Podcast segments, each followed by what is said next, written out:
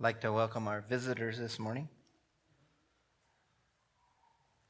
Just encourage you to meet them and greet them. Let them know what we're about here. Hallelujah. Uh, for those of you that might be watching on Facebook, we want to just, uh, I guess, I actually hoping that it sounds better to you this morning. Uh, we've got some new stuff, and uh, the fellows have put together a camera and uh, some new things. And uh, I think last week or week before that, I told you that when we got to watch from home, I was kind of appalled at the sound, and it's a lot better now. So we're glad for that. We're just thankful for those that can do those type of things and get us sounding a lot better than what maybe we are even. I want you just to turn with me this morning to John chapter 11. I'm going to read a story here that's probably familiar to most of us, and then we're going to just talk about it a little bit. John chapter 11. Now, a certain man was sick named Lazarus of Bethany, the town of Mary and his sister Martha. It was that Mary which anointed the Lord with ointment and wiped his feet with her hair, whose brother Lazarus was sick. Therefore his sister sent unto Jesus, him, saying, Lord, behold, he whom thou lovest is sick. When Jesus heard that, he said, This sickness is not unto death, but for the glory of God, that the Son of God might be glorified thereby. Now Jesus loved Martha and her sister and Lazarus. First of all, I want to just stop right there. That's not really that big of a deal because Jesus loves everyone.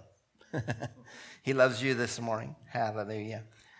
When he had heard, therefore, that he was sick, talking about Lazarus, he abode two days still in the same place where he was. Uh, and where he was, if you want to know, he was in the wilderness where John was doing his baptism in John's early stages along the Jordan River. Yeah, he wasn't near Judea or Bethany, as we're talking about here. When he heard, therefore, he was sick, he abode two more days in the same place where he was. Then after that saith he to his disciples, Let us go into Judea again. His disciples said unto him, Master, the Jews late sought to stone thee, and goest thou hither again? If you want to know about that, you can go back to chapter 10 of John and read, and you'll see why Jesus fled, and his disciples really don't want to go back again. Jesus answered, Are there not twelve hours in a day? If any man walk in the day, he stumbleth not, because he seeth the light of this world. But if a man walk in the night, he stumbleth, because there is no light in him. These things said he, and after that he saith unto them, Our friend Lazarus sleepeth, but I go that I may awake him out of the sleep. Then said his disciples, Lord, if he sleep, he do well, he shall do well. Howbeit Jesus spake of his death, but they thought that he had spoken of taking a rest in sleep. Then said Jesus unto them plainly, Lazarus is dead. And I am glad for your sakes that I was not there, to the intent you may believe. Nevertheless, let us go unto him. Then said Thomas, which is called Didymus, unto his fellow disciples, Let us go also go, that we may die with him. I want you just to notice something here. This is the one that we call Doubting Thomas. He's had quite a change in his life. He's ready to go and die with Christ now. Then, when Jesus came, he found that he had lain in the grave four days already. Now, Bethany was nigh unto Jerusalem, about fifteen furlongs off, about two miles. And many of the Jews came to Martha and Mary to comfort them concerning their brother. Then Martha, as soon as she heard that Jesus was coming, went and met him. But Mary sat still in the house. Then said Martha unto Jesus, Lord, if thou, if thou hadst been there, or here, my brother had not died. But I know that even now, whatsoever thou wilt ask of God, God will give it to thee. Jesus saith unto her, Thy brother shall rise again. Martha said unto him, I know that he shall rise again in the resurrection at the last day. Jesus said unto her, I am the resurrection and the life. He that believeth in me, though he were dead, yet shall he live. And whosoever liveth and believeth in me shall never die. Believeth, believest thou this? She said unto him, Yea, Lord, I believe that thou art the Christ, the Son of God, which shall come into the world, or which should come into the world, excuse me. And when she had said, she went her way and called Mary, her sister, secretly, saying, The Master is come and calleth for thee. As soon as she heard that, she arose quickly and came unto him. Now Jesus was not yet come into the town, but was in that place where Martha met him. The Jews then, which were with her in the house, and comforted her, when they saw Mary, that she rose up hastily and went out, followed her, saying, She goeth to the grave to weep there. Then, when Mary was come where Jesus was and saw him, she fell down at his feet, saying unto him, Lord, if thou hadst been here, my brother had not died. When Jesus therefore saw her weeping, and the Jews also weeping, which came with her, he groaned in his spirit and was troubled, and said, Where have you laid him? They said unto him, Lord, come and see. Jesus wept. Then said the Jews, Behold, how he loved him. And some of them said, Could not this man which opened his eye or the eyes of the blind have caused that even this man should not have died? Jesus, therefore, again groaning in himself, came to the grave. It was a cave, and a stone lay upon it. Jesus said, Take ye away the stone. Martha, the sister of him that was dead, saith unto him, Lord, by this time he stinketh, for he hath been dead four days. Jesus saith unto her, Said I not unto thee that if thou wouldest believe, thou shouldest see the glory of God? Then they took away the stone from the place where the dead was laid, and Jesus lifted up his eyes and said, Father, I thank thee that thou hast heard me. And I knew that thou hearest me always, but because of the people which stand by, I said it, that they may believe that thou hast sent me. And when he had thus spoken, he cried with a loud voice, Lazarus, come forth. And he that was dead came forth, bound hand and foot with grave clothes, and his face was bound about with a napkin. Jesus saith unto them, Loose him, and let him go. Then many of the Jews which came to Mary and had seen the things which Jesus did believed on him. This may seem just like a good story to you, but I think if you'll just pay attention here a little bit, we're going to maybe see a little bit deeper and a little bit differently as this into this scripture. There are many players within this scripture. If you were listening at all, there's Lazarus, there are his sisters, Mary and Martha. There are the disciples, there are Jewish people, and there is Jesus also involved within this scripture. And I want just to relate to you today that within this scripture, you are in here also. You are one of these people, or maybe more than one of these people. And also, there may be some of the people in here that you need to be. So, we want to just talk about this a little bit. Let's just start with Lazarus, uh, as this story is about him. I think we're just going to go to the particulars of this. Lazarus is dead.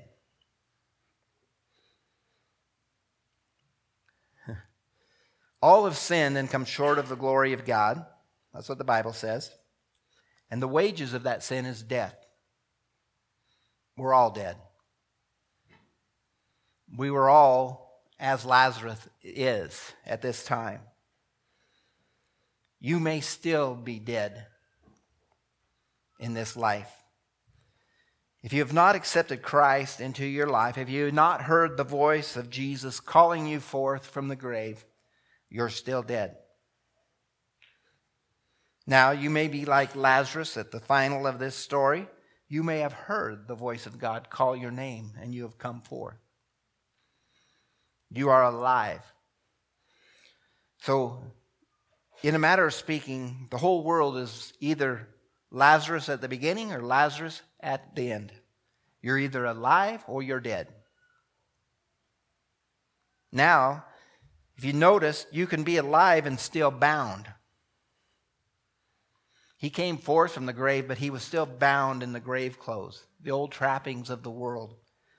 And Jesus told them to loose, be, you know, loose this man, let him go. I want you to notice that he was bound hand and foot, and his face was covered. I want you to think about that.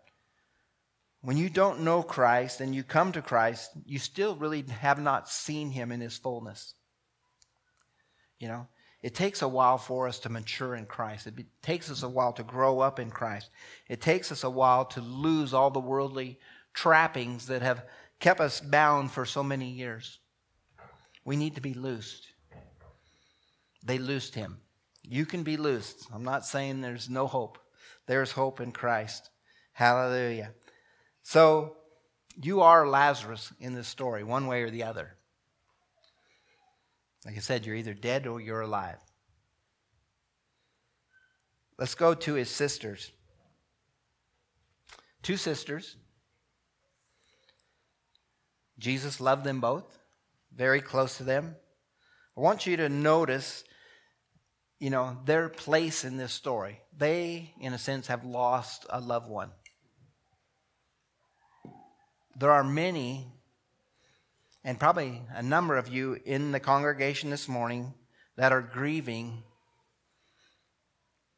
a dead relative. What I'm talking about is someone who does not know Christ in your family. We probably all have relatives that we grieve about that don't know Christ. How do we react to that? Are we like these sisters? If you'd have just done something, Jesus, he wouldn't be dead. That's not faith. That's not believing God. You know, the Bible says in 2 Peter, I believe 3, 7, or 9, maybe it's 9, that God is not willing that any should perish. So if you have a loved one that does not know Christ, don't think that God has let you down. God is not willing that they should perish, that they should remain dead. We're going to get to this just a little bit later. But we see the sisters' reaction to this. You know, they came to Jesus, in a sense, in faith, trying to believe or figure out what was going on. And again, if you'd have just been here, he wouldn't be dead. Kind of accusatory in a sense. And Jesus said, He will rise again. And Martha says, Well, yeah, in the last day he's going to rise. And he, you know, he says, Well, I'm the resurrection and life. If you will believe, you know, you will see the glory of God revealed. You know, she didn't catch on to what Jesus was trying to say to her. She said, I know that you're the Christ. She did not know that Jesus was going to raise her brother that day. The disciples, they were kind of in the same boat. They were clueless to what was going on.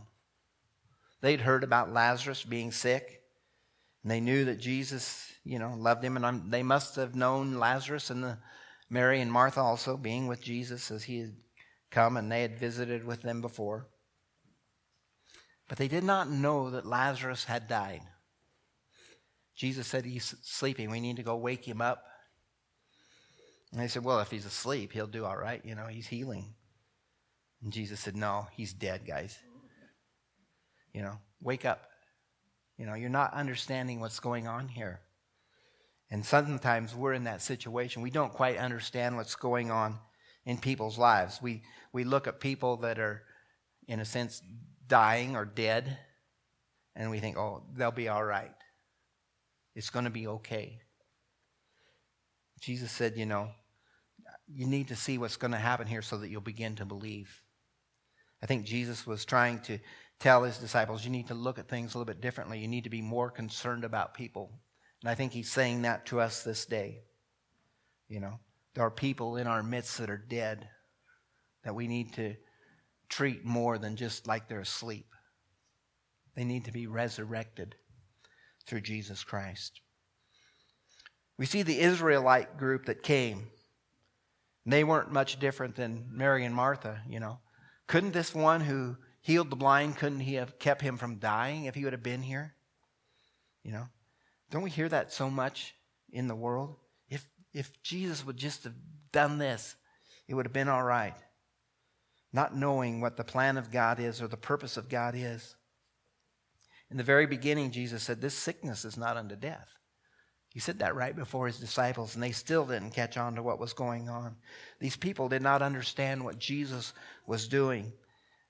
And I want you to notice there was a number of times in here where he groaned in the Spirit because of the unbelief that was being displayed and demonstrated here in the lives of these people. And he finally, you know, it says that he wept, and they thought, well, you know, he really loved this guy. He wasn't crying because of Lazarus. He was crying because of their unbelief and their lack of faith. Where have you laid him? Well, we've got him over here, but he's been in there four days already. Stinks by now. Jesus said, You know, didn't I say that if you would just believe, you would see the glory of God? Hallelujah. And then he speaks those three amazing words Lazarus, come forth.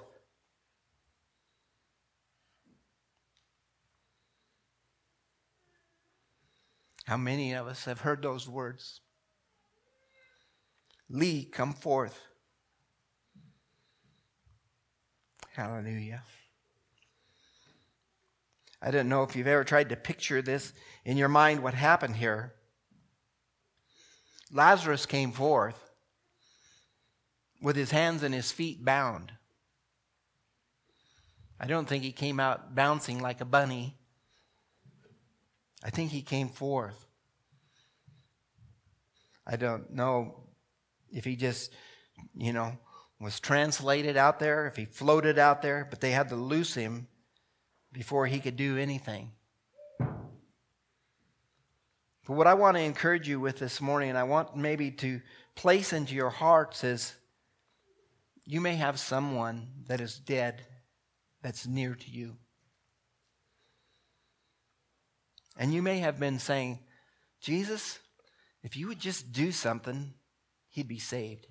Why don't you do this? Why don't you do that? I want to encourage you this morning to begin to put your faith into action. Begin to speak to that person. Lazarus, come forth. I want you to begin to speak words of faith. Make that death into life by your words. You know, I was talking about how that you can be any one of these people in here, and maybe you might be multiple people. But the one person in here that you need to be is Jesus. You need to speak words of truth and faith. If you truly believe that God is not willing that any should perish, that loved one of yours that has not come to Christ is coming to Christ. And you need to begin to speak that into their life. Hallelujah. I'm not saying that you need to go up to that loved one and get in their face and say, you know, so and so, come forth, wake up, slap them, whatever. What I'm saying is, you need to get that into your heart that Christ loves them and died for them. And He's not willing that they be dead any longer. So and so, come forth. Begin to hear the voice of God. Begin to receive the seed that has been planted in your heart and your life. Begin to see the things that have been displayed for you to see that prove the glory of God and the righteousness of God in man. Come forth. So I want to encourage you this morning to begin to see those that are dead as though they are alive. Jesus said, I am the resurrection and the life. I am the resurrection and the life. Do you believe this? Do you believe this? Jesus is challenging us this morning to begin to believe for our unsaved loved ones and begin to speak that out into reality. And I'm not talking about just speaking words, I'm talking like Logos words, like reading this Bible this morning. I'm talking about Rhema words, words that have life, that have truth to them. So shall my word be that goeth forth out of my mouth. They shall not return unto me void, but they shall accomplish that whereunto I have sent them. It's talking about the word of God that is spoken from God's mouth. It's not talking about the written word that we can read. It's talking about that voice that spurs us on to do the right thing, that tells us the right way to go. So I want to encourage you this morning to begin to think about those loved ones of yours that are dead and begin to think of them as they are alive as though they are Lazarus laying in the grave and you are calling them forth. You are becoming the life of Jesus in their life. We are the body of Christ. He is the head, we are the body. We need to begin to act like the head. We need to begin to do the things that He asks us to do. We need to begin to speak forth life into the death of those people. Hallelujah. So I just want to encourage you this morning begin to believe. You may be Lazarus, like I said, you are Lazarus one way or the other. You may have been a Mary or a Martha. You may have been one of the disciples. You may have been just a group of Israelites. But we need to be Jesus. We need to be Jesus in this story. We need to call forth life out of the death of those round about us. Hallelujah.